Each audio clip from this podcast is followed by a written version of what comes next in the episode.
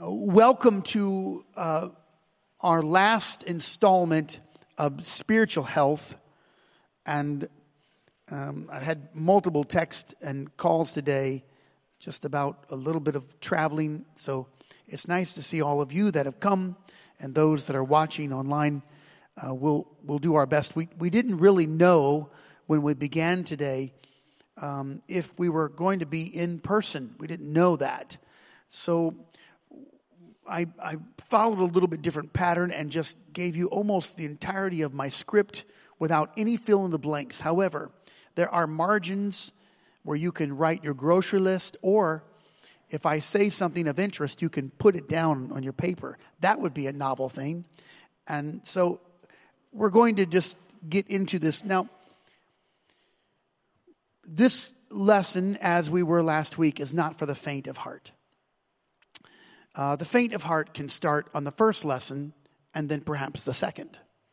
But as I spoke last week, lesson three and four uh, gets into depth of spiritual living and health. And so um, I, I, have to, I have to teach tonight as if no one is in the room and I know no personal stories.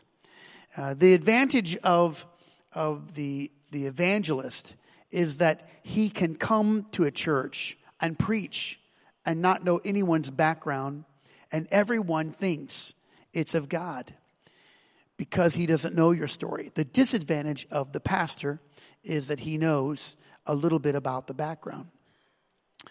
Um, um, but it still could be of the Lord.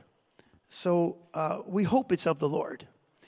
Um, However, in this particular uh, lesson tonight, as we wrap this this up, and, and of course, I, I, don't know that it'll ever be completed, um, but in this particular lesson, we're, we're, going to really call out a few things that, that need to be addressed. Um, probably not just for our church, but for many congregations across the United States. And um, it, in particular, this is for the modern American church. Uh, it's not always um, relevant to other cultures, and you'll know why.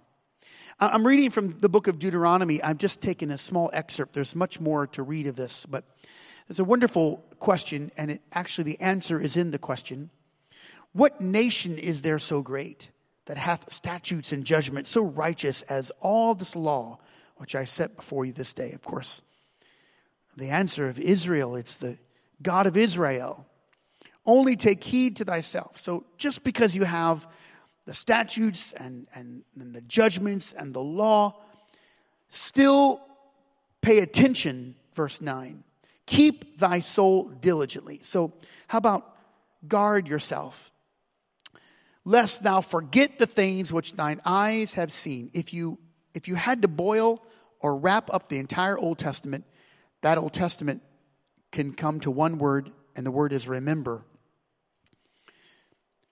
So God says, Don't forget the things which thine eyes have seen. Now, why would the Lord say that? Because even the great miracles are forgotten by the people of God. The greatest miracles, the greatest services, the greatest things that have ever taken place, people forget them. So don't forget them. Now, pre adventure, we would not uh, forget. The Lord would not have had to give this command. But He does so for cause. The cause is that we have a terrible time remembering the goodness of the Lord. Unless they depart from thy heart all the days of thy life, but teach them thy sons and thy sons' sons. So there's not a there's not a limitation here to just children and grandchildren, but it is an indication that they should always be taught. Verse 10, finally. Um, especially the day that thou stoodest before the Lord thy God in Horeb, when the Lord said unto me, Gather me the people together, and I will make them hear my words, that they may learn to fear me all the days that they shall live upon the earth, and that they may teach their children. This is a this is an insight here of great proportion. Let me let's look at the last line of verse 10. There's a reason why God said, Remember and then teach. And the reason why they had to remember and then teach is because they saw it and their children, but their children did not. It is the it is the clear, not necessarily the first, but the clear line between one generation and the next. Okay, everybody got that? Um, the depth of, of spirituality is determined by the level of obedience, submission, pursuit of biblical understanding. While many might determine their own level of depth, this is not good. The litmus test is always known by kingdom mindedness or where is your where is your kingdom mind? I just listed a couple of scriptures here just to tell you that, just to show you uh, uh, of what the Spirit has. So God is a Spirit. Jesus said, Behold my hands and feet, that it is I myself. Handle me, see, for a spirit our ghost hath not flesh and blood as ye see me have. So within the embodiment of Jesus Christ, there is this spirit and there is this humanity.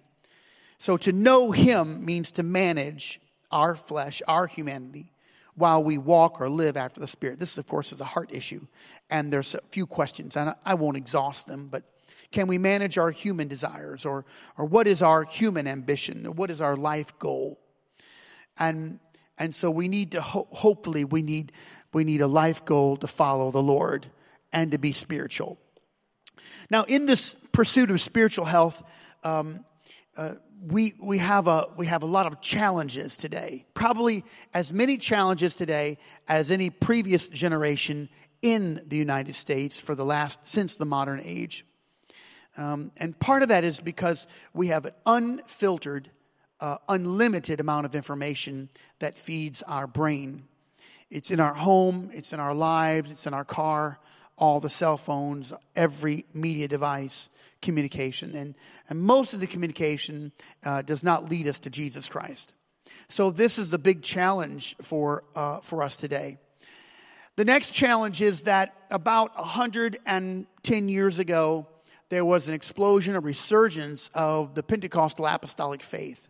And in the late uh, 1800s, we found um, uh, we, we, we found a, a, a revival. There was a, a, I'm sorry, a revival was founded, and then, and then it broke out in a, in a more of a major way in California.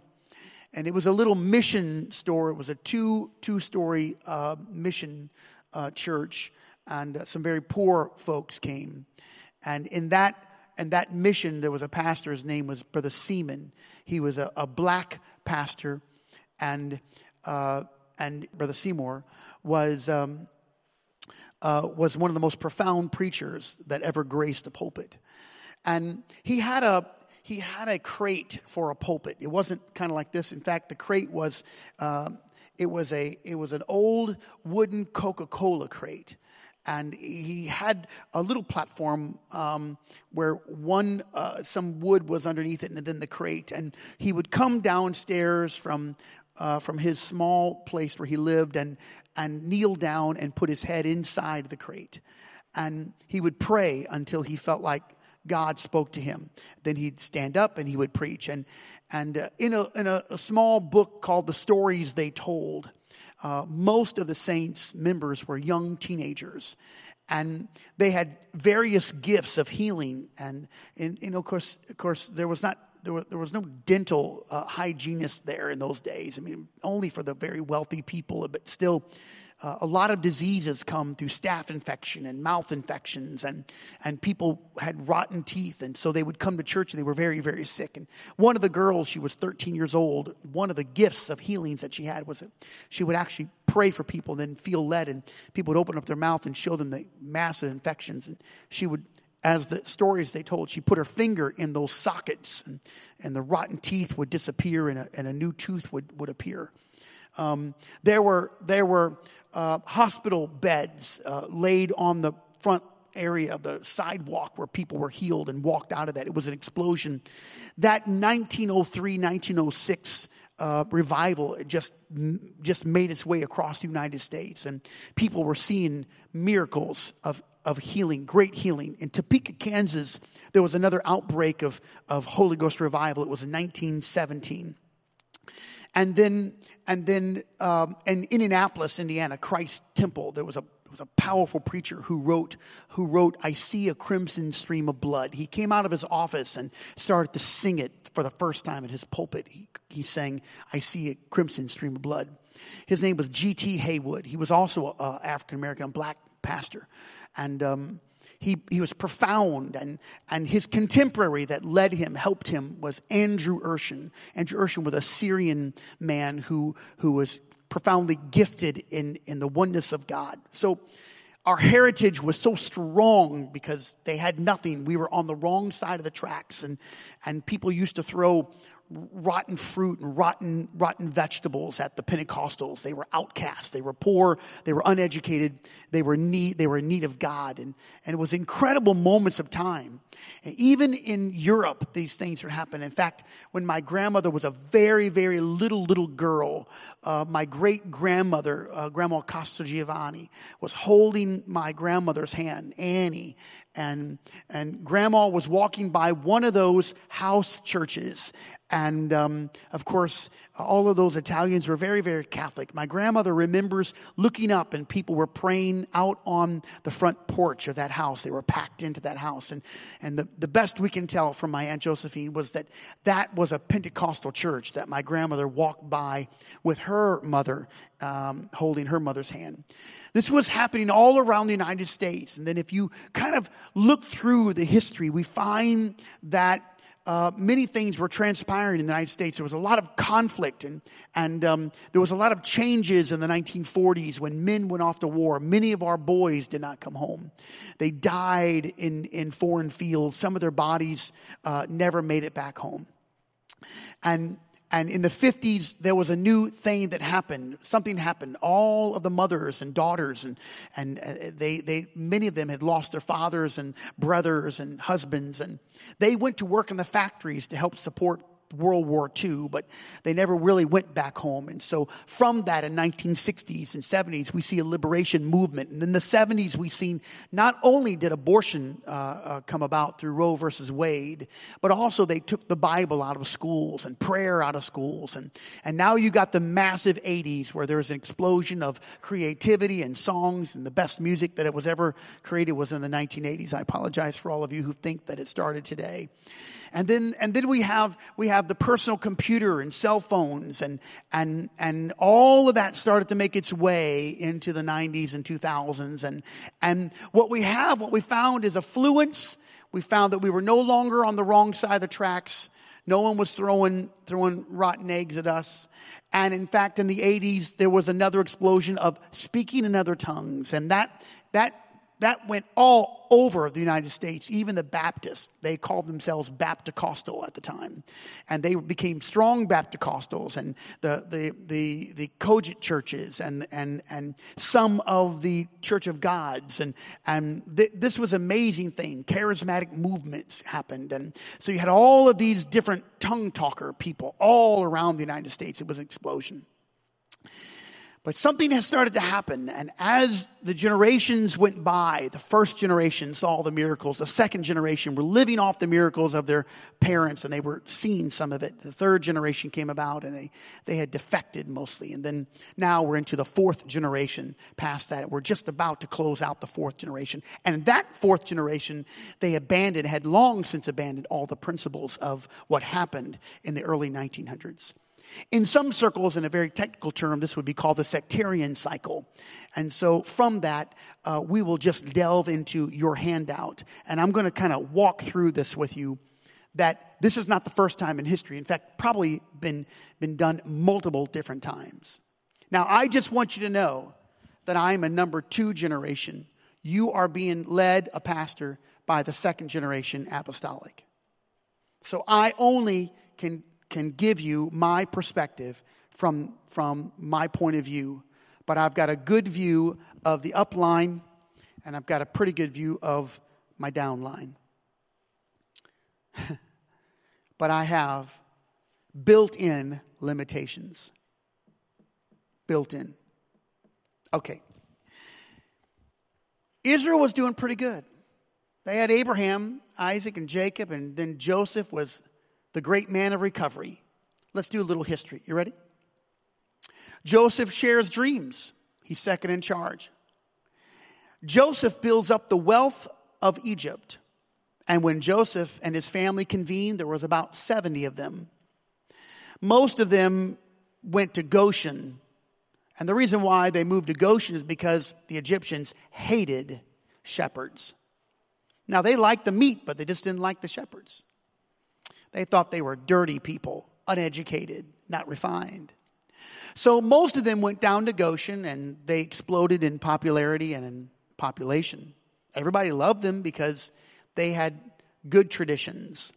But the population growth was disconcerting for the Pharaoh. A new Pharaoh came to town and did not know. Everybody loves him to a, until a new kid comes to town. That's a song. I want to sing it right now for you.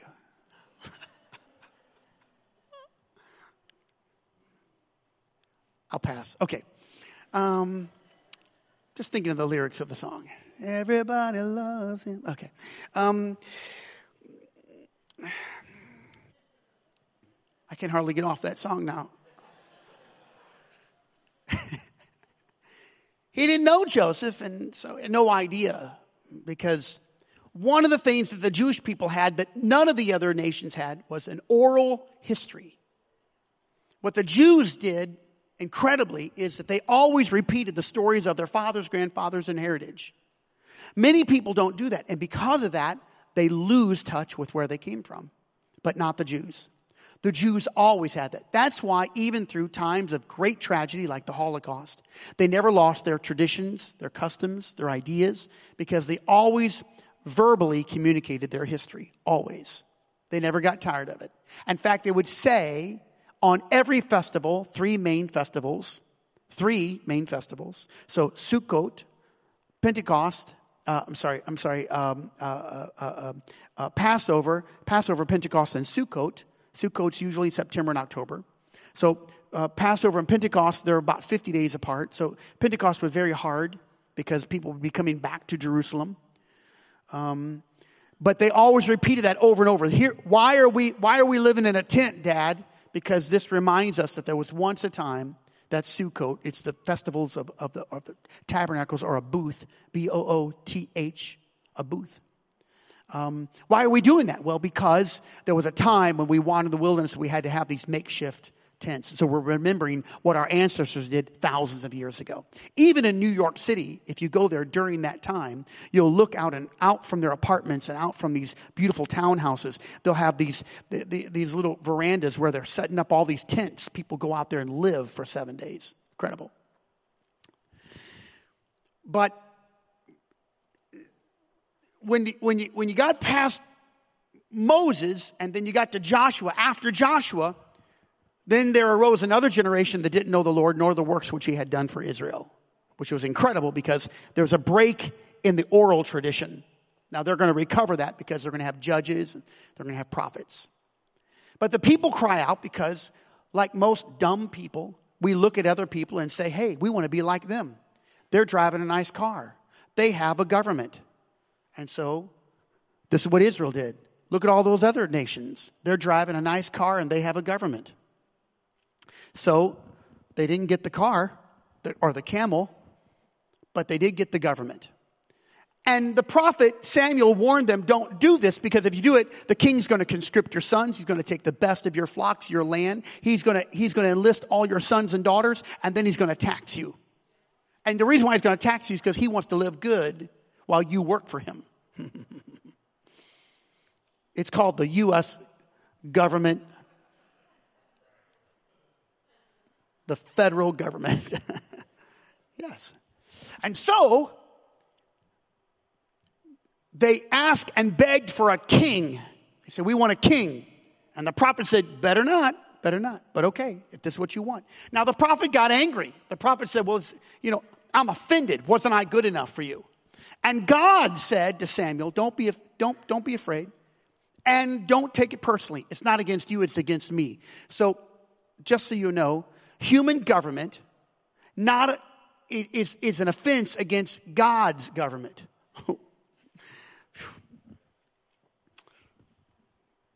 I know someone in the government right now is watching me, the FBI, just want to wave and say hello.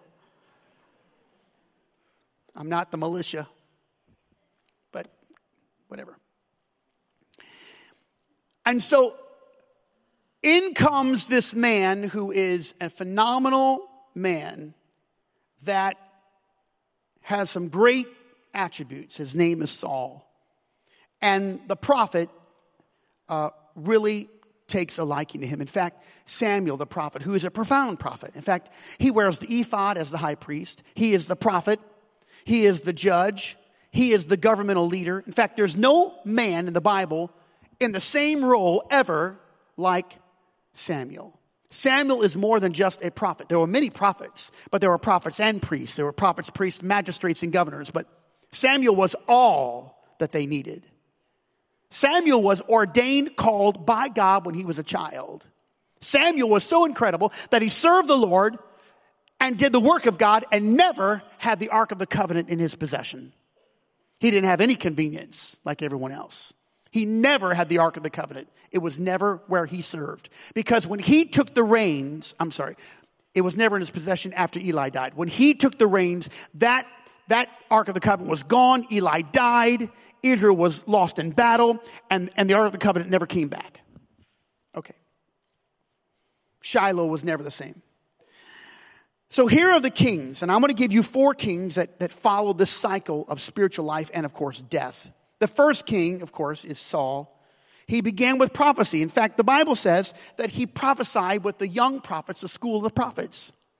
And he came in humility. In fact, even God indicated, when you were small in your own eyes, did not I make you the captain of the host? So when Saul began, he began in humility. Let me just say, Almost always, the first generation begins with humility. And the reason why is because they know where they came from and they're uncertain of their steps. They're not confident in themselves because they know I don't belong here. There was no king heretofore until Samuel anointed Saul. He also created and led the first army of Israel. This was an amazing thing that they would have what we would consider a general. And he led a united nation under the guidance of the prophet Samuel. So, in the beginning, he did convene a government, he did have a treasury, he began all the governmental affairs, and he did have Samuel to his, to his uh, disposal.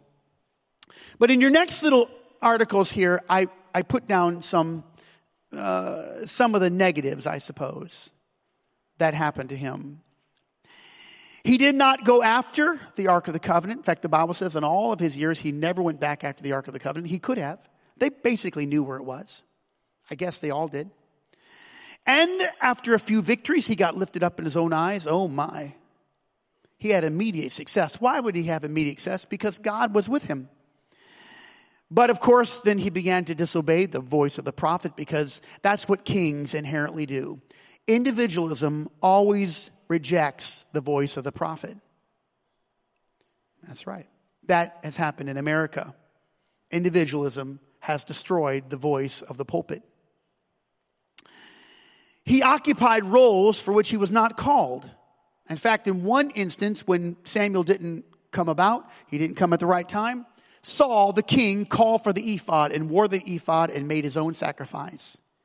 Because once again, he did what he thought was right because he did not want to wait. Kings are also impatient, they don't want to wait on anybody. Let me just tell you the American church is filled with kings. Now, I'm going to just teach this.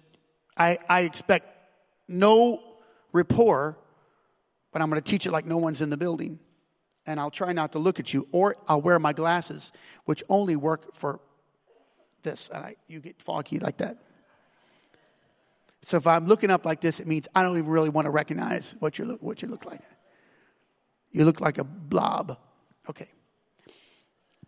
And he became full of anger and resentment and self preservation because he knew that his disobedience led to the dismissal of his monarch. And so he, he, he became a man that was angry and started to throw spears. It's amazing what it looks like. And if you could see it for what it was, he lodged a spear, his spear into the wall and there was holes in the palace wall as he tried to kill David. Amazingly, when he went out to chase David, that same spear, which we think is the same spear, was stuck in the ground next to him. And David could have easily, in the night, picked up that spear and killed. He could have killed Saul, but he did not. So, King Saul was the first.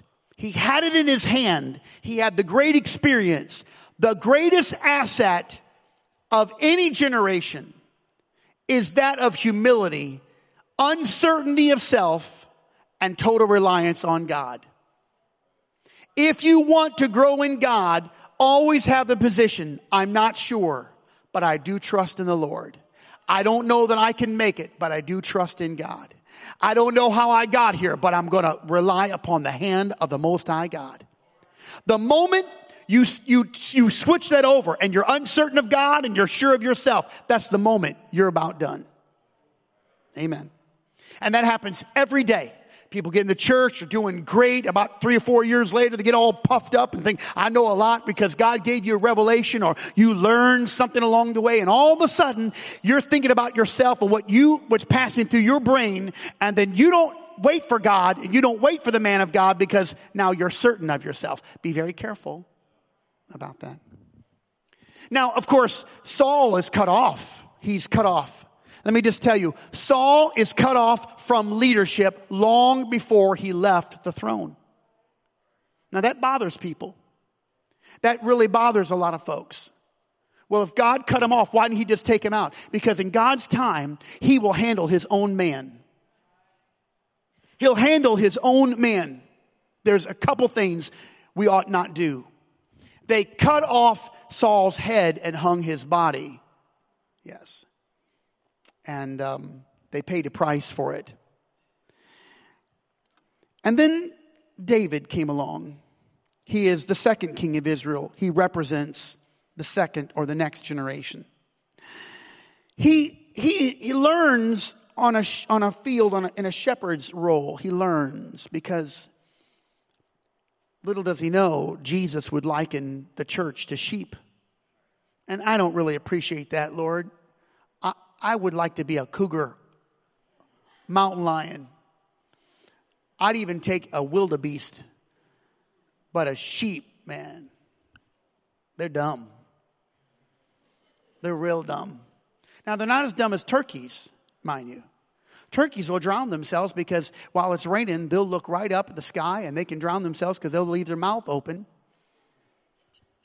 This is also, also National Geographic. I want you to leave here with a lot of information in your mind. We're, we're well rounded Bible study teachers. He learns how to guide sheep, and in time, thousands of years later, Jesus will call the people the sheep of his pasture or the sheep these are the flock. Feed the flock, he says. David is discounted by his fathers and his brothers. Let me just tell you, it's a great asset to him. It's a great thing. Now, I've talked about this before, and I will in the future, maybe even Sunday. But one of the greatest things you could ever go through is opposition. It's wonderful. It will make you strong, it will make your roots go deep when you go through trouble and opposition, it'll make you grounded. Because if you never go through opposition, you're going to be a weak, you're going to be an inept Christian. You're going to, you're going to fall when you should be standing. The slightest wind is going to knock you down. And family opposition is a great way for you to figure out that you love God and you're not going anywhere. If God called you, even if your own family rejects you, you have to say, God called me and I'm going to stay true. They'll, they'll accuse you of being prideful like Eliab. I know what's in your heart, David. The reason why you're asking about Goliath and the reward is because you're full of pride. Read in your Bible. And David said, Is there not a cause? Amen. All right. because there's always going to be opposition, but that was a wonderful thing that happened to him. He found great military success at Elah, the valley of Elah. That's where Goliath, he killed Goliath. He brought back the Ark of the Covenant to Jerusalem. It's amazing what he did. David's heart was in the right place. He was a musician. We're still singing his songs today, thousands of years later. He was skilled with a passionate heart. David had his passion. Now, I just want to let everyone know your gift is also your liability. He was great passionate, could write poetry, and wrote all kinds of poetry, and sang. That same passion, of course, got him in trouble when he stayed home from battle and was walking on his rooftop and overlooking all the other rooftops. And there, a woman was taking a bath. And what was her name? She be taking a bath. Bath Sheba. Sheba. All right. Whatever trying to, I'm, not, I'm not trying to get the image, just want you to remember the word, the name, okay? Sorry, that's, that went south. My God, I can't even take my kids to church. Okay, so.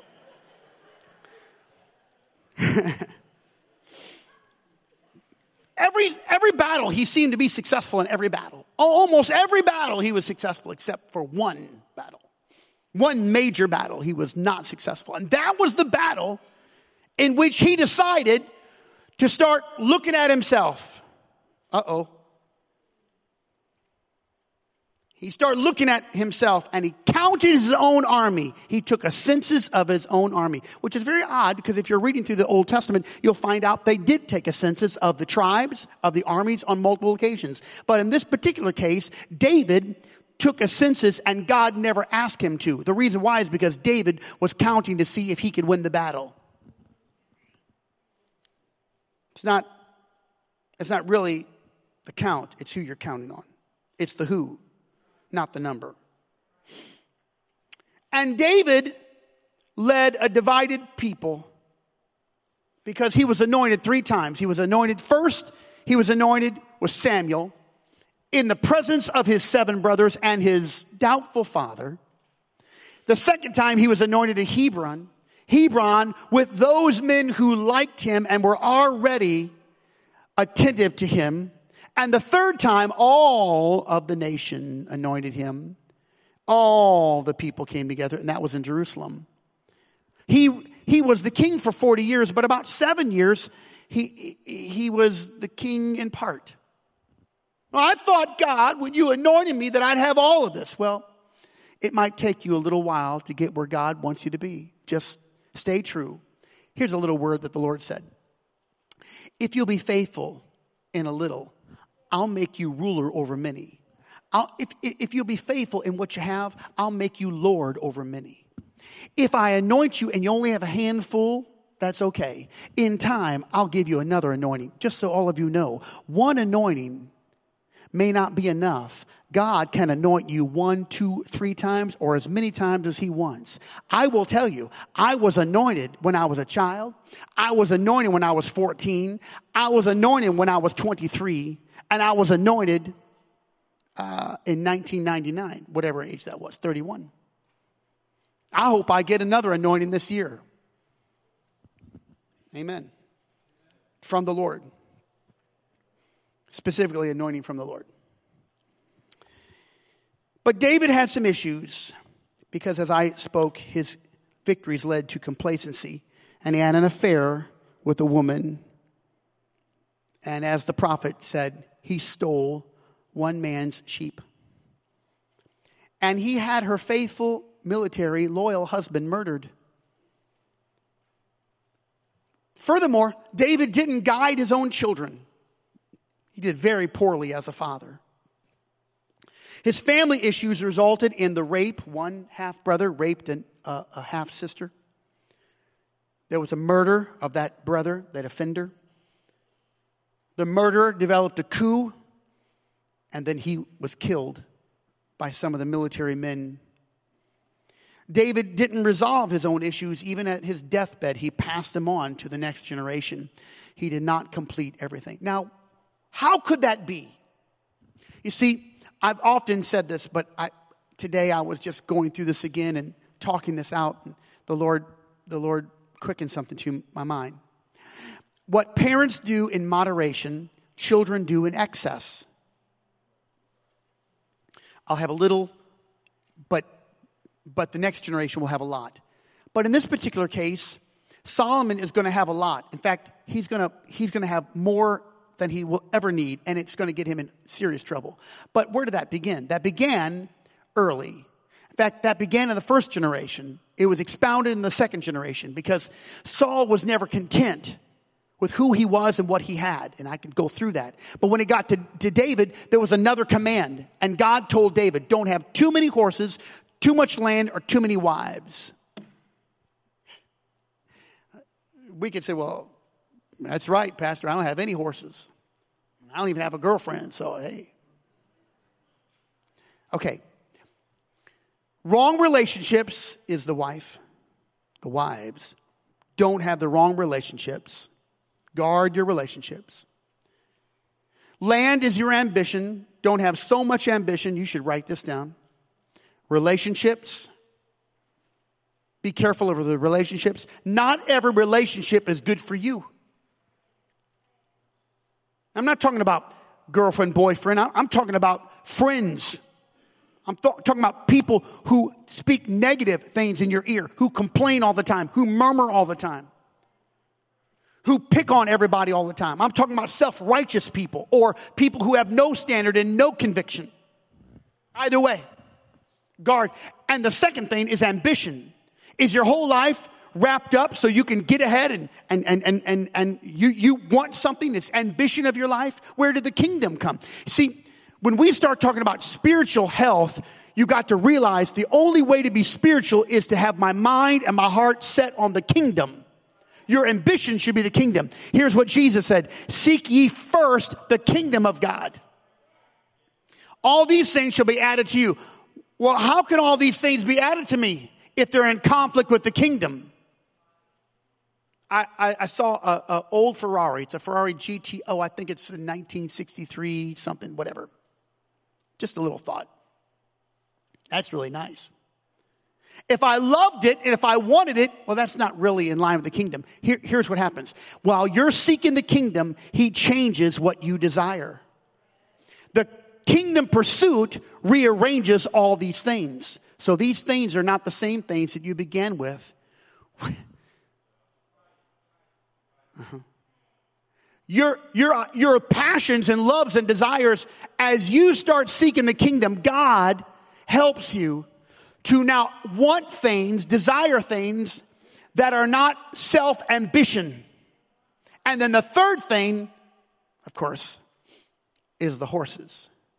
Because for a king, the horse, the many horses, meant he was somebody. That's called image self. I want to look good. I want everyone to think that I'm good. So you've got relationships, you've got, you've got ambitions, and you've got image. And that is the affliction of this modern day church. It happens in great proportions in the second generation. The third king came along, his name was Solomon. And Solomon had the greatest prayer that could ever be prayed. And this is the prayer that I pray for the entirety of my life.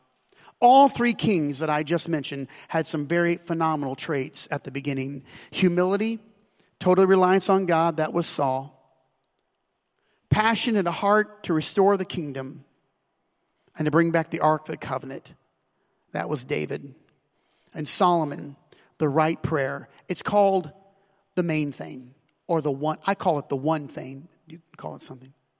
See, if you go for the one thing, the main thing, you get everything else. If you go the peripherals, you get the peripheral. In a church, if you go for someone's money, you might get an offering. But if you go for the fish, you get everything that's in the fish's mouth. We're after the fish.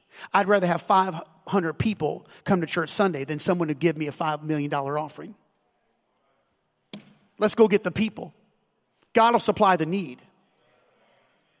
Jesus didn't go to Samaria, he went to the well and found one woman at a well and he got the whole city.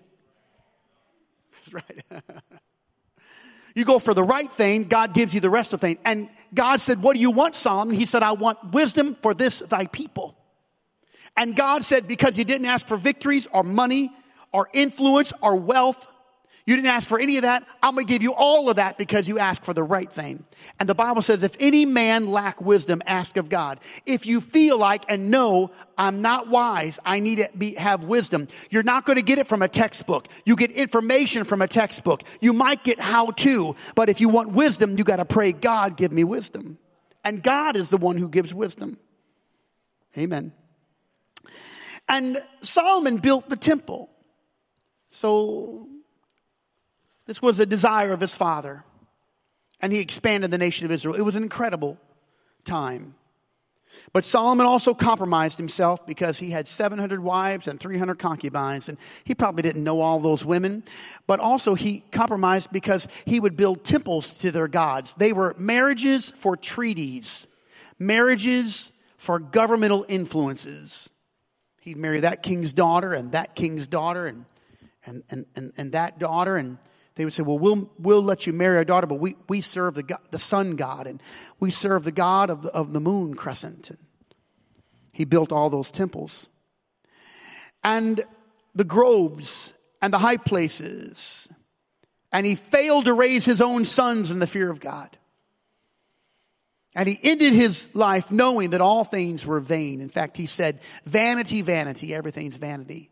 It takes exorbitantly wealthy, rich man in our dollars today, it would be unfathomable how much money that Solomon owned trillions, trillions of dollars. The gold was like gravel. That was the third generation that came. And then the fourth generation. The fourth was then the, div- the division because when you get to the fourth, you lose everything. Rehoboam on your paper, that's the second name there. Rehoboam was actually the son of Solomon. But Rehoboam wasn't he wasn't an ethical man and he wasn't a godly man. He didn't follow the principles and attributes of the Lord. Jeroboam was a great faithful captain. He was a great military man. And so, and so instead of giving all tribes to Jeroboam, uh, Solomon heard from God and knew, well, we, we for the sake of David, uh, we'll, we'll leave Jerusalem in the hands of Rehoboam. We'll give him Judah. So now the nation is divided. To the north is Israel. The, the, the, capital city of that, of that nation now will be called Samaria. To the south is Judah. The capital will be Jerusalem. Jerusalem is the prize, but most of the tribes, 10 in fact of the tribes, will go towards Jeroboam. But Jeroboam feels uh, the wrong feeling, really. He, he, he, should have just relied upon God, but he was afraid because he got a little power. He was afraid. And he started out pretty good, but, but man, it didn't take long until finally he had a duplication. He decided, his the fourth generation, he decided, you don't have to go to Jerusalem. Why do that? And he introduced convenience. Convenience was introduced. In the fourth generation, he introduced a new altar he built an altar that was very similar to the altar at Mount Moriah. Is everybody still with me now? Good. That's Jeroboam. And Jeroboam said, why go all the way up? Now it's south, but, but, but it's up because Moriah is high. Why go up? It's too much for you to go up to Jerusalem.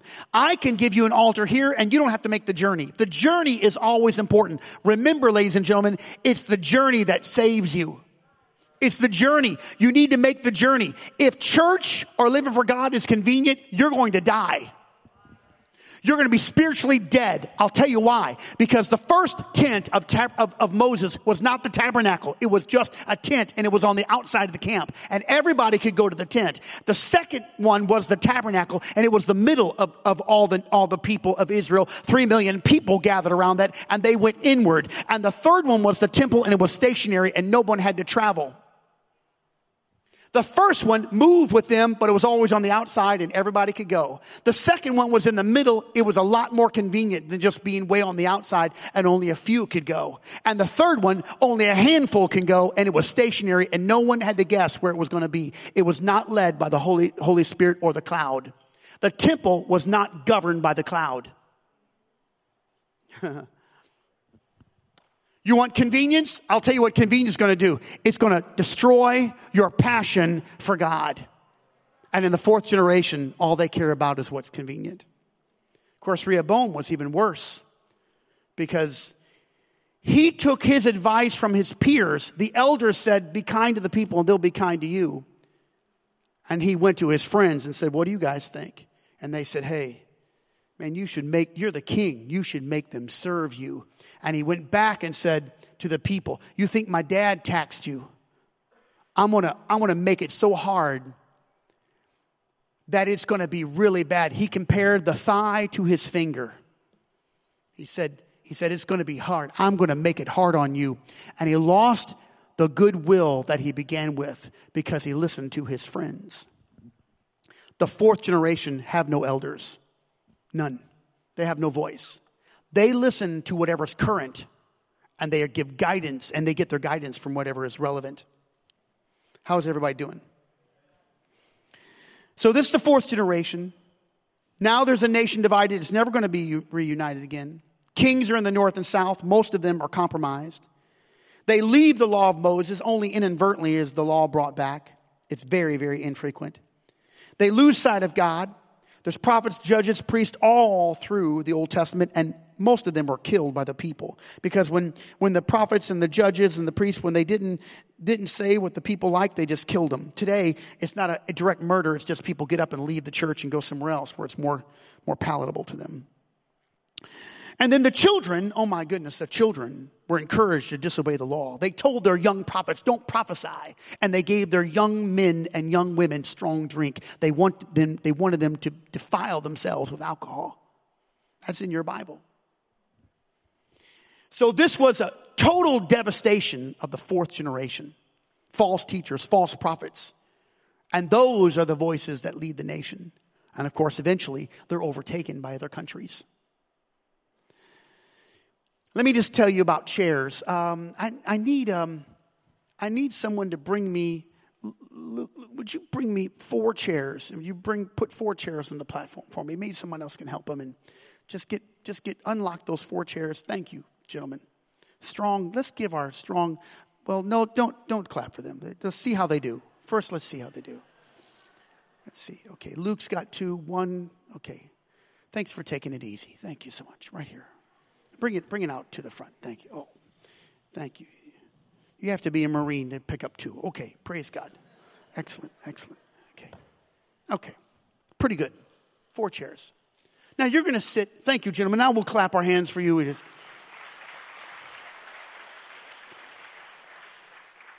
You've done almost nothing but give us a little comic relief. So praise God. Now, the first chair is the new convert. I have a view of the new convert, but I am not the convert. The convert is not raised in the faith. The convert comes from outside to learn the doctrine that's already been established. They learn new ideas, a new concepts, a new way of living. They, they have to break a lot of things in their life to get to where they are. They are in mostly rebuttal of their family. Their family doesn't really care about them. They don't really want them to adopt this brand new way of living. They're in the first chair. They are unique. Before I go any further, let me just tell you that's the only chair that matters right there. And every one of us have got to get in that chair. And it doesn't matter what generation you are, you got to strive to get in that chair. You got to grope, climb, crawl on your hands and knees to get in that chair. That's the one you got to get to. In that chair, that new convert is the first generation. They're anointed and they begin by saying, I can't do it. I don't know it. And they're groping for understanding. Tell me who you are, Lord. Tell me who you are. They have to cleanse their mind of all other doctrines, even false doctrines that came from the Bible or false teachers, or some of them have no Bible whatsoever. They're introduced to God, ideas of a philosophical concept of the Lord even. They got to trade the, the philosophy of the world to this biblical concept. It's, it's a biblical worldview. It's, it's Christocentric. It's Christ-centered. And then they set up new boundaries. They're kind of groping along. They really don't know what the boundaries should be. They're just, they're kind of learning what a conviction means, a conviction. And, and at first they're thinking, well, well, they're not doing that in the church, so I'm not going to do it. And finally God starts to speak to them and say, well, let's, let's, let's understand there's the Bible, there's the principles, and then there's your personal convictions. And it takes them a little while to figure that out. The Bible is irrefutable. It doesn't matter what you think. You don't have to have a conviction about what's in the scripture. It's the word of God. He doesn't care. He doesn't need your vote, your validation. It's the word of the Lord. Your body's the temple of the Holy Ghost, and you don't need a conviction to know that. You can't lie, cheat, steal, commit adultery, fornication because it's in the scripture. Strong drink is a mocker. It's in the Bible. I don't, I don't need to say, well, what's your conviction about it? It's in the scripture. There's, you don't need a conviction for that. It's in the Bible. So they figure out what's in the scripture. And then as they go along, they realize, oh man, there are some principles that are not necessarily written out in the scripture, but, but it's the principle of it. And I understand it comes from the Bible. And then finally they grab a hold of personal convictions and they realize this is something that will keep me. It's a boundary. It's a self-imposed conviction, a self-imposed boundary that helps me serve God. I just can't go there. Why? Well, because I came out of that and, and, and, and I, I just can't go and sit in that atmosphere because that's the atmosphere that, that held me bound. And so I can't go back there. I, I've got to stop that. Now, not everyone's going to think that way. You'll see this in a moment. Not everyone's even going to buy into that, but they know because they're the first generation, they're the first chair, and they're just leaning on God. And their greatest attribute is this like Saul, I don't know what to do. I'm small in my own eyes. Oh, God, help me. They constantly pray, Oh God, give me understanding and revelation because I don't know. They're gleaning from the Lord. They want God. They, they don't know protocols. They don't know how to dance, shout, jump. They don't know all that stuff. They, they don't know, they don't know when, when to say what. They're kind of, sometimes they, they cry out right in the middle of offering. and uh, one of the other chairs helps them be quiet, Bartimaeus. Be quiet. You're bothering the master.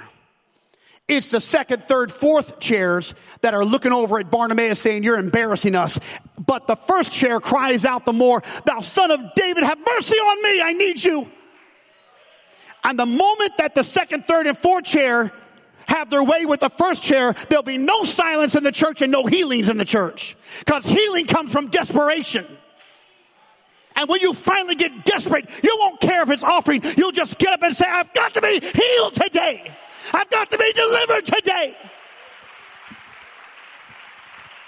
And the first chair, they just don't care. They want God so much. They don't want to be inappropriate, but they know if I don't have him tonight, I will never have him. The first chair thinks that the Lord is coming back.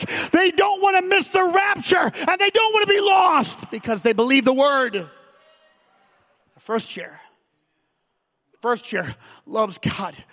They want to tell everybody. They want to tell all their friends.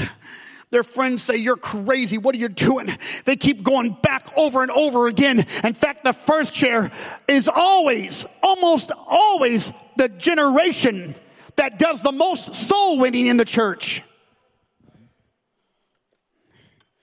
Because they think, they believe that if you don't receive the baptism of the Holy Ghost, like the preacher said, you can't go to heaven and I can ill afford for you to be lost. You're my best friend. Yes, right. And they start to make changes in their conduct.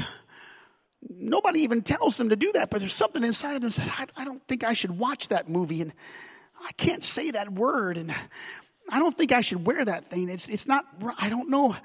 And the principles start to change. And then and then there's the money thing, the big money question. Oh man, tithes, returning your tithing.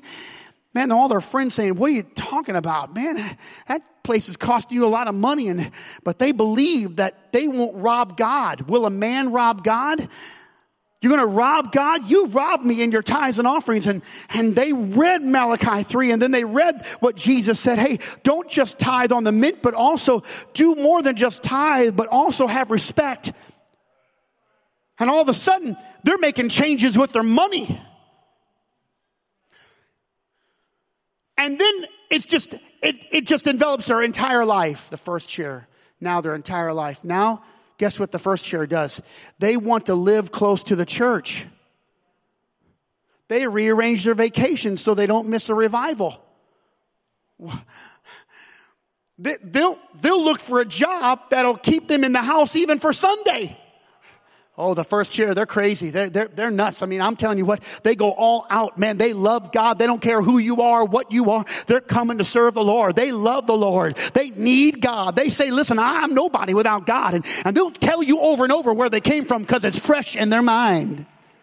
That's the first chair. Yeah. I've told this story, but I, I've got to tell you.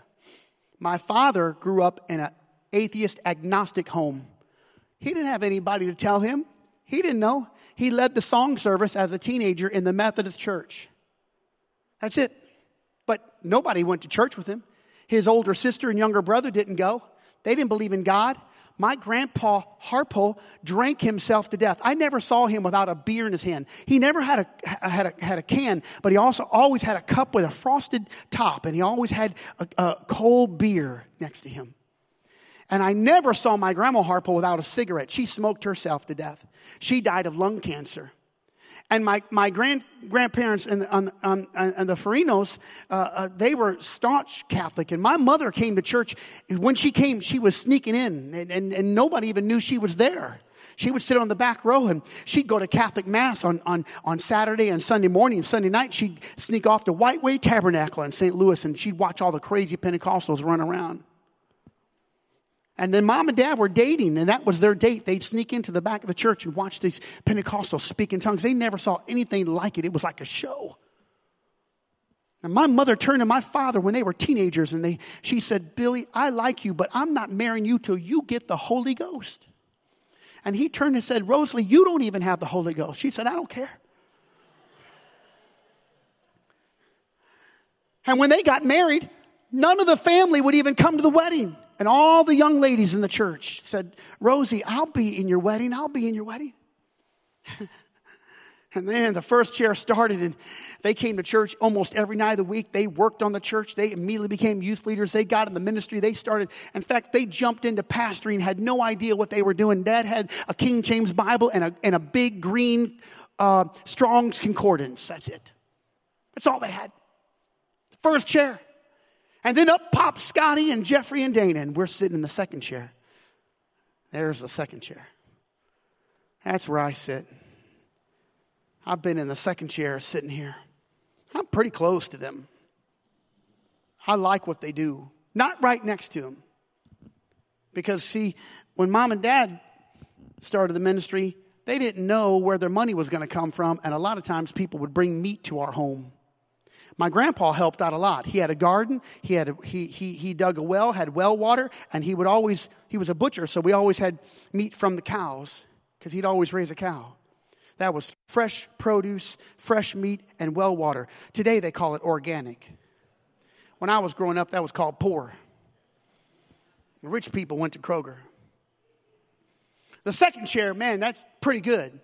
You see, Saul already had it all already done. He had all the government lined out. He had the monarch. He had a kingdom. He had a palace. He had all the robes. In fact, the crown was already created before David ever got to the throne. Mm-hmm. Now, the second chair is a little different. They are the children of the convert. They are not the convert. It was assumed that they would be baptized because they grew up in the church. This is a wonderful place to be, and this is the appropriate thing to do. But they are raised by hungry parents. They don't inherently have the same hunger. Now, they have boundaries, but the boundaries that they have at first don't start out. They don't start out by themselves. In fact, those are imposed boundaries. And they live sometimes off the convictions of their parents. The second chair often gets confused with what's in the Bible and what their parents' personal convictions are. And when they don't know the difference, they convolute and they throw it all out. This is a very dangerous thing. They view the fervency of their parents and they love that. They adopt the passion of their parents and sometimes they are very, very passionate. They seek to establish their own relationship with God because they have to seek that. It's, it's, not, it's not pressed on them the same way. They really don't have the opposition that mom and dad had. And the downside, of course, is that they will question the reason for their lifestyle. They'll compare people that they grew up with. And sometimes they'll even compare their parents' extended families. because mom and dad still have a lot of connections. They'll lean toward the conviction of the parents, but they really do it mostly through love and respect. Yes, that's me. I didn't always have the convictions like I have now because my mother preached to me at her stove and my father preached to me at his pulpit. And my mother's sermons were always better because at the end of her sermon, she would feed me pasta. Uh, although dad did invite me to play the drums, that was a wonderful thing. So, so the second chair leans in, but they're going to struggle. And they're struggling because they didn't really dig out what the first chair had. They, they, they didn't really sacrifice for it. Now they share in it, but they didn't sacrifice. There's a lot of sharing of it. It's an adoption. And the way that the second chair can get in the first chair is that they've got to do a lot of self-imposed sacrifices and self-yearning. They've got to yearn. That means not separating, but they got to ask the questions. And they start in this way. Write it down. Thankfulness. They have to be thankful for what the first chair went through. Here is an indication of the last times. Perilous times shall come. In the last days, there'll be effeminacy, adultery, lying, thieves. Ooh, here's another one unthankful. In the last days, one of the attributes will be unthankful. Unthankful will permeate the church. Ah, can you imagine that people being unthankful is categorized by Paul in the same way that the adulterer is, or the effeminate, or unnatural affection? Paul includes unthankful. The the first step is to be thankful. I'm thankful. I'm thankful that you sacrificed. Thank you for giving me this. Because thankfulness leads to honor. Number two, I respect, I honor what they did. I honor them. I honor their sacrifice. I honor. And the third one is, is, if, if I could put it like this, it's, it's don't write this down yet. It's education. It's learning. It's, it's, it's understanding. I've got to understand what did you find? I'm asking questions about that. Instead of relying upon myself and relying upon all the other people, I'm learning that. I'm learning it. They've got to purposely constrain themselves so that they're not watch, so they don't have personal ambition, because that's, that's an infection in the second chair. Image, that's a, and bad relationships don't have too many houses, I'm sorry, too many wives, too much land, or too many horses.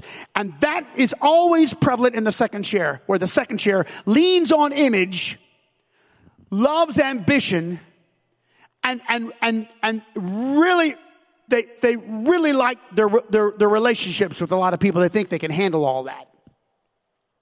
They'll still go back to mom and dad or to the first, and you don't have to have mom and dad. It could just be a generation removed. You can find this to be true even in succession in Judges chapter 2, verses 9 and 10. I, I won't go through it, I don't have time. The, I don't have a clock back there, so I don't, really don't know if it's 10 o'clock or 9.30. Thank you for not putting that up. And my watch does, it's kinetic. If you don't set the time, it doesn't tell you. So it's just stuck right now on 1145. okay. This is the second chair. They're close. They've got to yearn for it. They've got to do a lot of investigation. Number three, they've got to do investigation. They've got to learn, ask the questions. If the second chair is going to survive, they're going to have to do things that are unnatural. Think this first chair had natural opposition, the second chair has been covered. Watch. The second chair must pray and they must fast and they must give. The first generation didn't have anything because that's that's what it was imposed on them. They had nothing, so it was built in, it was baked in. See, their sacrifice was their life.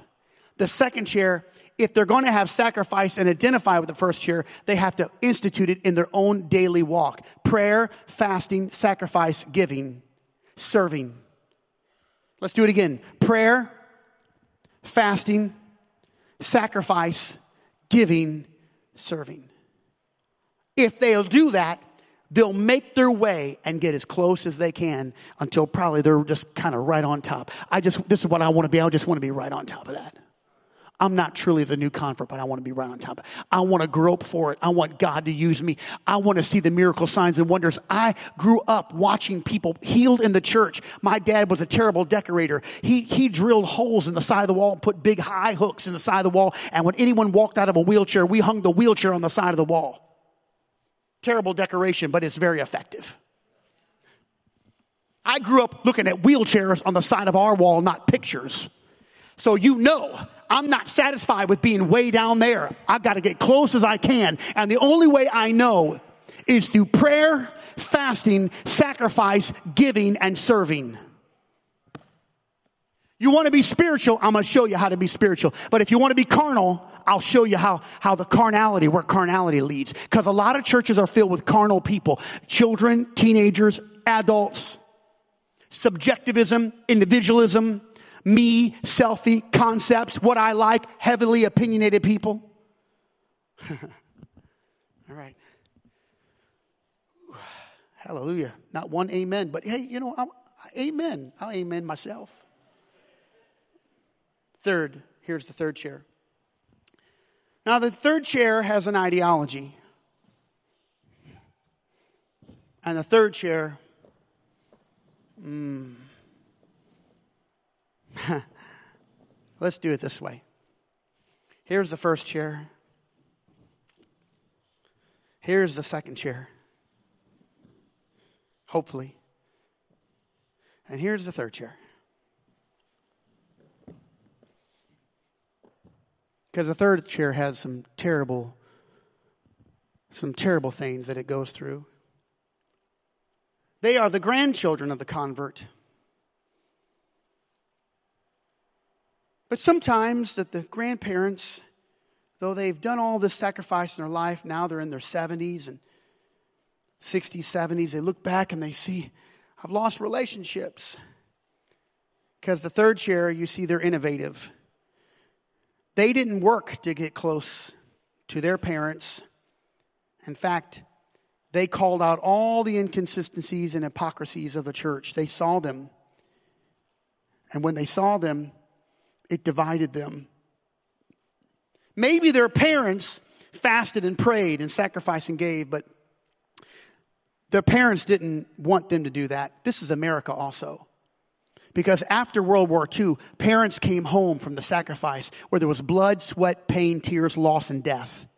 And they didn't want their children to grow up in that same sacrificial way. So they made sure their kids had it better. And their kids said, We'll make it better on you. So what happened here didn't happen here. In this world, they grew up in the Depression and they understood what a loaf of bread meant. In this era, they grew up with technology and they thought they deserved it. So the third generation is the entitled generation. This is not in your paper, you can write it down. The third generation is the entitled generation. They think they should be spiritual and have all the provisions of God, but never make a sacrifice. They understand how to cut corners in holiness. Yes. Because they know how to get by with a few things, what to wear, what not to wear, how to look kind of worldly, but not quite. And they know all the things. In fact, they know how to pray, cry, jump, shout, but they're really not into it. It's just a tradition format. The third generation, if, if they are in that third seat, that third chair, they are far removed from the conversion. They have no conversion. They were baptized as children, but they don't really have a walk with God. And because they see all these inconsistencies, they point them out on a regular basis. Thus, here's one of the attributes of the third chair they are self justified. Now, they consider traditions and standards and boundaries as bondage, unnecessary. Why would I do that? It's just boundaries. In fact, they'll point out good people in the world that are not filled with the baptism of the Holy Spirit. Those are good people. How can you condemn them? I'm sitting at a table with some of the most profound musicians that ever graced the Pentecostal movement. It was right after a big concert where all of the major songwriters of the United States gathered. I'm sitting at a big table with all of our Pentecostal musicians. I am a young 21 year old kid. I'm the youngest of them all. Everyone else is married. All of us are songwriters. They're the best. Here's, here's, the, here's the, the conversation of the third generation. My, wasn't that a great concert? Yes. Man, weren't those songs blessed of God? Yes. Third, third line. Weren't they anointed? Oh, they all said they were anointed. How could they be lost and still be anointed and write songs like that? Here, they're saved. It went from how great it was to salvation. You see, if talent meant salvation, Michelangelo and Da Vinci would have been saved. Caravaggio would have been saved. Mozart would have been saved. But talent and wonderful words and lyrics and musics and chord chart, all that, that does not constitute salvation. No. Talent doesn't mean salvation, but in the third chair, they equate salvation with anointing with salvation. Because they're calloused. Because they make allowances. Why? Because mom and dad made allowances. They fought a little bit. But grandparents didn't want to lose the relationship. So grandparents said, I'll pray for you, honey. I'll give the $20. I'll help you with Sheaves for Christ and move the mission offering. Don't worry, don't worry, don't worry. You don't have to, you don't have to go through the pain. I'll go through it for you because I don't want you to have to go without. And then all of a sudden, they stripped him of all the sacrifice and stripped him of all the fasting and said, Oh, honey, you don't have to do that. I know what the preacher said. I know what we did back then, but the days have changed now. And all of a sudden, that third chair is disassociated with conviction. Yes. They don't have conviction. Instead, they have self justification. That's what they have. They don't have passion. They seek other forms of diluted religions. They question doctrine. Well, how can you say if people are not baptized, they're going to go to hell? The Bible doesn't explicitly say that if you're not baptized, you're going to go to hell. And that's right, it doesn't. See, they know the Bible enough to tear apart the very fabric of our doctrine. And when they're done, they have nothing. Here's what the Bible says because they loved not the truth, God turned them over to a reprobate mind, and they didn't know right from wrong. You have the truth, and if you don't love it, you don't know, but God can turn you over to a reprobate mind. You don't know what's, what's true and what's a lie. And if it comes from God, see, a lie can come from God and from the devil. Go read in your Bible where the angel said, I'll go, Lord, and I'll go with a lying spirit. Hmm. Uh oh. You got to love the truth. You got to die for the truth. And if you're in that chair right there, what you need to do is say, I'll tell you what I'm going to do. I'm going to crawl on my hands and my knees until I make it to this chair. I'll do the sacrifice. Don't do it for me. I'll do it myself. And I'll get up and I'll do it myself. I don't want to do it by tradition. I want to do it by desire, yearning until I climb past that and get a relationship with God. If we don't have that, Here's what we have. We have religion, but we have no faith or relationship.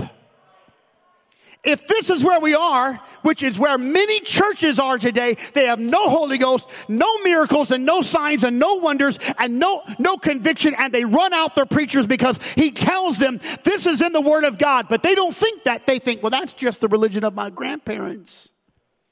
Let me just tell you, if this is not your faith, you're dead. This can't, this gotta be your faith. It can't be the faith of grandparents. It can't be my mom and dad's faith. It can't be anyone's faith. It can't be your faith. In fact, listen, I'll preach this, but I'm not the only one. You gotta rise up and say, I love you, pastor, but I'll tell you what, I gotta have it for myself. I can't rely upon your passion or your fasting or your prayer. What's gonna burst forth in this church is we're all gonna climb back into the first chair where the anointing was first poured out where the Holy Ghost was first poured out.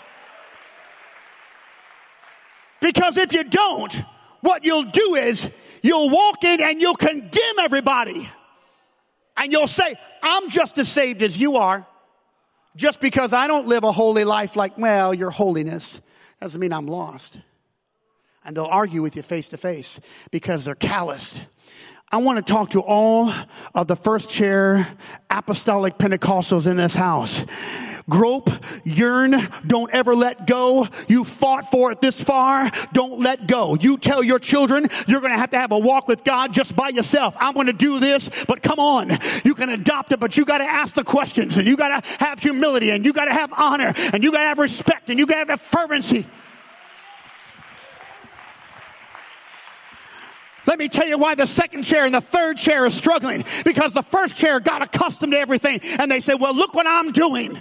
And I want to say to the first chair, there was a day when you were groping for God and you were small in your own eyes. Get back to that and say, it's not me, Lord, but it's you and I've got to have sacrifice.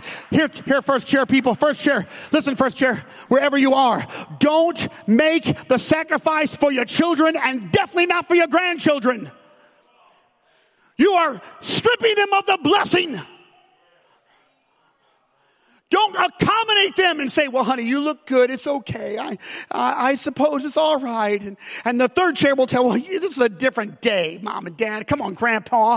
It's a different day. This is, come on, you didn't even have a cell phone in your day. So what? I'll tell you what we had. We had wheelchairs on the side of the wall. We had power in the Holy Ghost. I can only do this for myself. I'm going to tell you, I can only do it for myself. I can't do it for you. I cannot do it for you. But my mama and my daddy was fasting one day. They went on a fast and, and I said, I don't know if I can do that. And, and, and so we went on a, a one day fast. I was hungry the whole time. And then, and then the Holy Ghost hit our whole house and we all started to fast. And I remember fasting one whole week. It was grueling. I was, I was just a young teenager and I dreamed of red lobster every night. In those days, they had a little dish called langostino with butter, small little baby lobster. You love the baby lobster. Man, let's talk about baby lobster. That's the best. Baby lobster, they don't even have baby lobster no more. Uh-huh. That's what I dreamed of every night for seven nights in a row. I dreamed of baby lobster. I dreamed of Red Lobster because we, we never really got to go to Red Lobster unless my brother took us. He had a job. He didn't have a girlfriend, so he took me and Dana on dates on Friday night to Red Lobster. I hated the day he got a girlfriend. uh-huh. Mm-hmm. That's right. I'm going to here, young people, you can be a soul winner. You can be a giver follow the ambitions of God. Seek the Lord first. I love your parents. I, I'm preaching to them. But listen, don't disrespect your mom and dad or your grandparents. Don't disrespect them. But if they're not going to worship, you love them, but you worship. Someday you're going to grow up and you're going to have your own home and your own apartment, your own car, your own house, your own career. And that's the moment we're going to say, Hey, listen, I got to, I got to get some stuff done by myself. And you can't live on my sacrifice. You can't live on mine. You got to, you got to live on your own sacrifice. I'm doing it for myself and for the congregation because that's the role that I'm in. I pray for everybody, but my prayers are for you, but they're not for you towards God. They're, they're, they're, they're I mean, I'm sorry, they, they can't put words in your mouth. So, so you got to speak out of your own mouth and you got to make your own sacrifices. If you want to change your life, if you want to be in the first chair, you got to grope for it. There are no shortcuts to get there. None. You got to need God and grope for God. And when you walk in on Sunday, you got to say, Lord, I'm coming in. Don't walk in after a, listen, don't walk in after a long weekend and say Sunday is the last day of a long weekend. You should walk in saying Sunday is the first day of the, of the first week. Amen. Man, we got to have first chairs filled. I'd like to see first chairs everywhere. And if you're in the second chair, I want you to get up and grope for the first. I want you to go back and say, what did you do? When did you gather? When did you pray? When did you need God? Yes. I, I just want to look at the middle part of that. What, what time is it? Is it still, it's still 1150. Time stood still for Joshua. They consider boundaries as yokes of bondage. Oh my.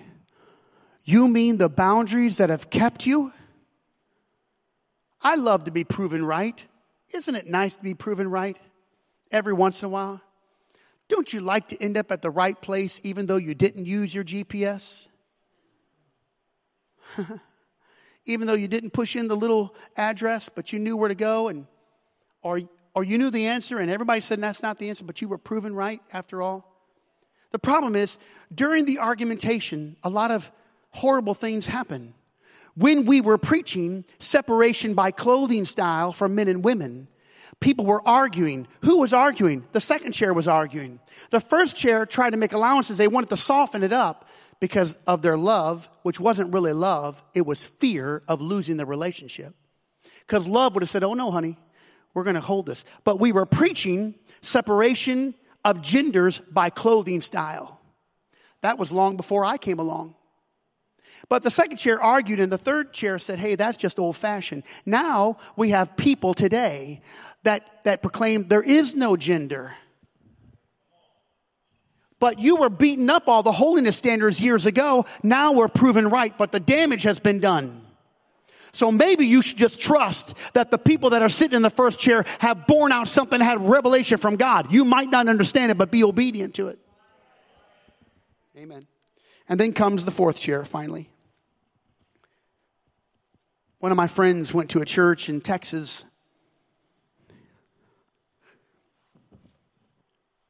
He said they had a guest preacher come to the church. And the choir was singing. And the guest preacher started to talk a little about, right in the middle of the sermon, about speaking in other tongues. This was an old, established Pentecostal church. But of course, the first chair was gone and the second chair was gone. And the third chair diluted everything. And when they had children, they never even talked about Pentecost. And the youth pastor's wife leaned forward. She was singing in the choir when the guest preacher started talking about speaking in tongues. And the youth pastor's wife leaned forward and looked across and said, What is speaking in tongues? What is that? That church was over a hundred years old in Pentecost with baptisms and Holy Ghost and miracles and signs and wonders. But the first church, first chair had died. The second chair had questioned everything and did not have honor and respect. And the third chair diluted everything. And by the time the third chair had their babies, they grew up and never told them anything about the doctrine. And there's an entire generation of young people that never ever heard of Acts 238. Now, even worse than that are kids sitting in the fourth chair that are atheists and agnostic, and they don't know any of the history of their own family because they wouldn't talk about it. This is the fourth chair the raised without the knowledge of the original conversion. You see, one of the reasons why I keep telling you over and over about my mother and my father is because I want to remind you of a first chair that you'll never know, but you got to hear it. And you got to know if you are abandoned by every friend and every family you've ever had, you stay true to the, to the, to the salvation that you've heard. Mm-hmm. That's right. That's right. They have no relationship with sacrifice of the original. They don't even know what sacrifice is. In fact, sacrifice to the fourth chair looks sadistic. It's like, why would you cut yourself with a knife or beat yourself? Why would you starve yourself? Fasting to the fourth chair is starvation. Prayer is a waste of time. See, the third chair, you know what the third chair does? They have thoughts and prayers. They have prayers. They have fervent prayers of a righteous man. Let's do it again. Fervent prayers of a righteous man, prayers, thoughts and prayers. Now today it's just thoughts. Tragedy in the world. The first chair, you know what they're doing? They got to church.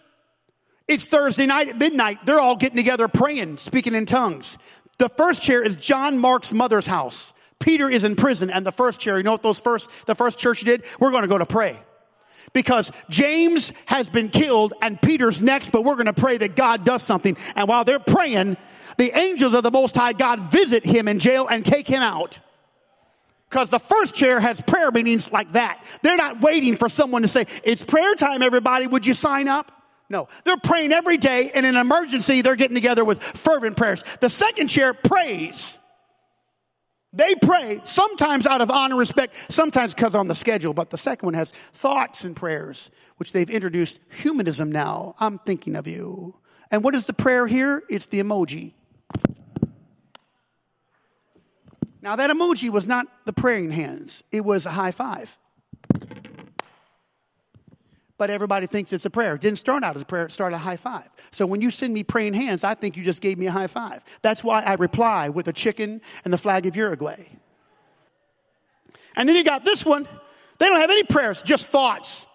That's modernism, thoughts, secularism, thoughts if they ever say pray, I'm wondering who you're praying to. You outlawed God. You took the Lord out of your prayer. You won't say in Jesus' name. This is where you stop saying that because you didn't want to be offensive to all the other people in the world. And the fourth chair, they are in apostasy. They have no relationship with the Lord. Their history is just old stories. It's like old history books. Oh man, yeah, you probably didn't have running water either. They don't believe in absolutes. Everything's in a constant state of flux. They may enjoy the idea of God or religion, but they live subjectively. You know what they'll say? Well, everybody's okay. Everybody has their own thing. You do what you do. You do what you do. That's good for you. I like what you do. Now, it's not good for me and a lot of other people out there. That's the fourth chair. The fourth chair, they, they are divided. They are Rehoboam and Jeroboam. They listen to their, to their, to their friends for advice and they love convenience. That's right and they are removed from the original call. Okay. I'm praying for those people. These people, they need to be converted. They need conversion. They've not even been baptized in Jesus' name. They've not repented of their sins. They need to realize they're sinners going to a devil's hell. These people right here, they need to be rebuked. They've had it too easy for too long. They're living on the sacrifices of everybody else and they, they, they, they're arguing about everything. Stop arguing. If you're in the third chair, stop arguing and don't share your opinions. You don't even know what it took to get here. And if you really want to help yourself, honor what you see, even if you don't understand it, honor it. I told you this is, I, I, would rather nobody even was in this building. Hey, let me do this.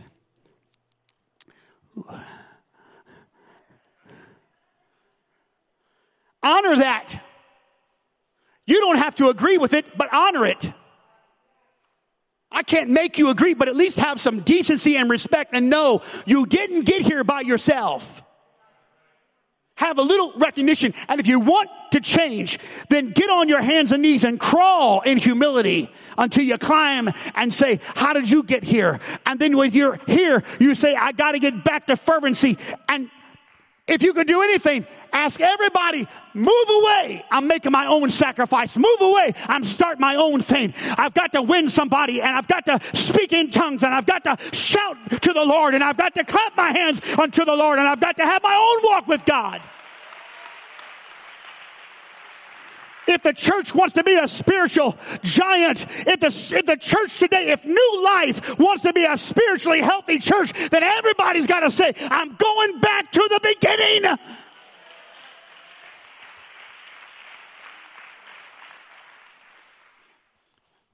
And I've sat here in this chair so many times and I've talked to my dad and I've said, Dad, how did you do it? And my dad said, Nobody told me. Nobody told me how to do it. Nobody told me how to run the finances. Nobody told me how to prepare a sermon. He taught a one hour Sunday school lesson.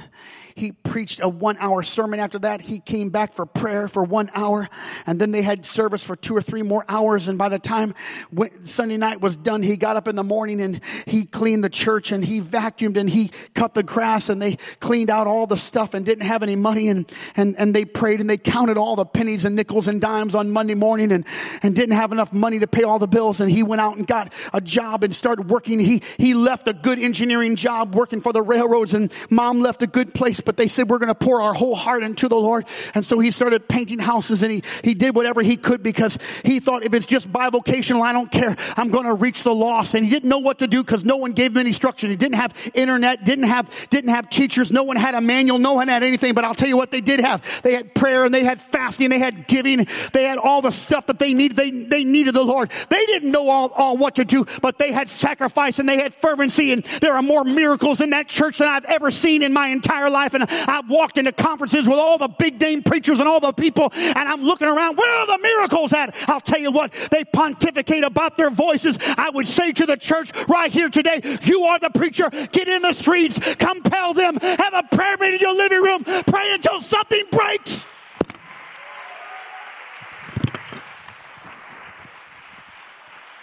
Listen, I'm, I'm, not, I'm not trying to be, I'm not trying to be coarse or, or harsh on you, but I, I just feel this in the Holy Ghost. A lot of our people now are tuning into sermons every day. You're turning in, you're listening to a lot of sermons, but you're doing nothing with what you know.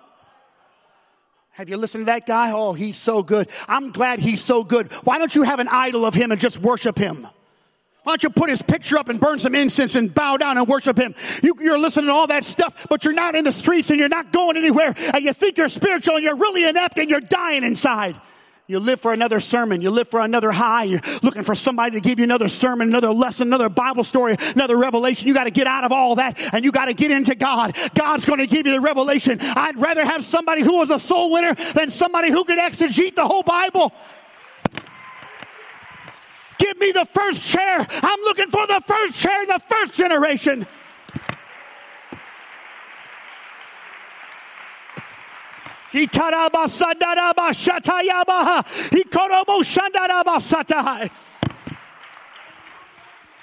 Stand and clap your hands unto the Lord and just out of your mouth, pray that God would help you.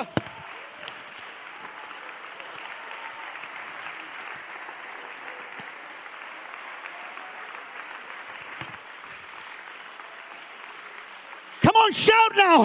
Shout and pray God would help you. Tell me what time it is. Five after eight. I went really long. I, I, went I went 35 minutes past what I wanted to. I didn't I didn't know, but I I just want to tell you guard your lives and guard your homes and guard your minds and your spirits and put up boundaries and seek God. And if, if you've got a revelation, praise God. If you're a new convert, if you're new to the church and the Lord shows you something, that's good. Sometimes you got to keep it to yourself and ponder it in your heart. If God gives you dreams and visions, you don't have to share all, of it. That was the downfall.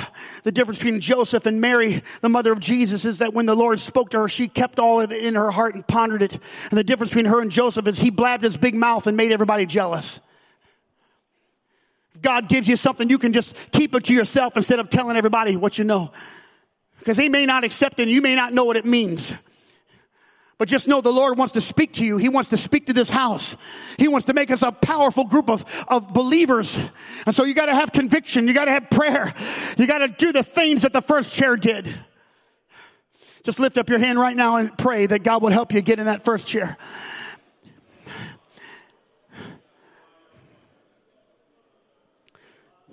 If, if you're like me, then pray the prayer. If you, if you don't mean it, don't say it. Lord, whatever it takes, I've, I've got to have a personal rela- revelation from you. I've got to have a personal walk. I, Lord, I, I, I, cannot, I can't live on the stories of my parents. I can't live on the stories of my pastor. I certainly can't live on the stories of my pastor's mom and dad. I, I can't live on the sacrifices of the people that came before me. I can't, I can't live on the things that the people have done to even bring me to this house, Lord. I'm ready to make the sacrifice. I'm ready to, I'm ready to burn all the things behind me and get right with you. I'm, I'm ready to do whatever it takes, Lord. Just teach me, tell me, Lord. Somebody needs to pray this prayer. Lord, let some new convictions come up in me and let me close my mouth, Lord, and be humble before you and humble before everybody else and honor everyone else. I feel like praying in the Holy Ghost. If you can, then just pray with me in the Holy Ghost.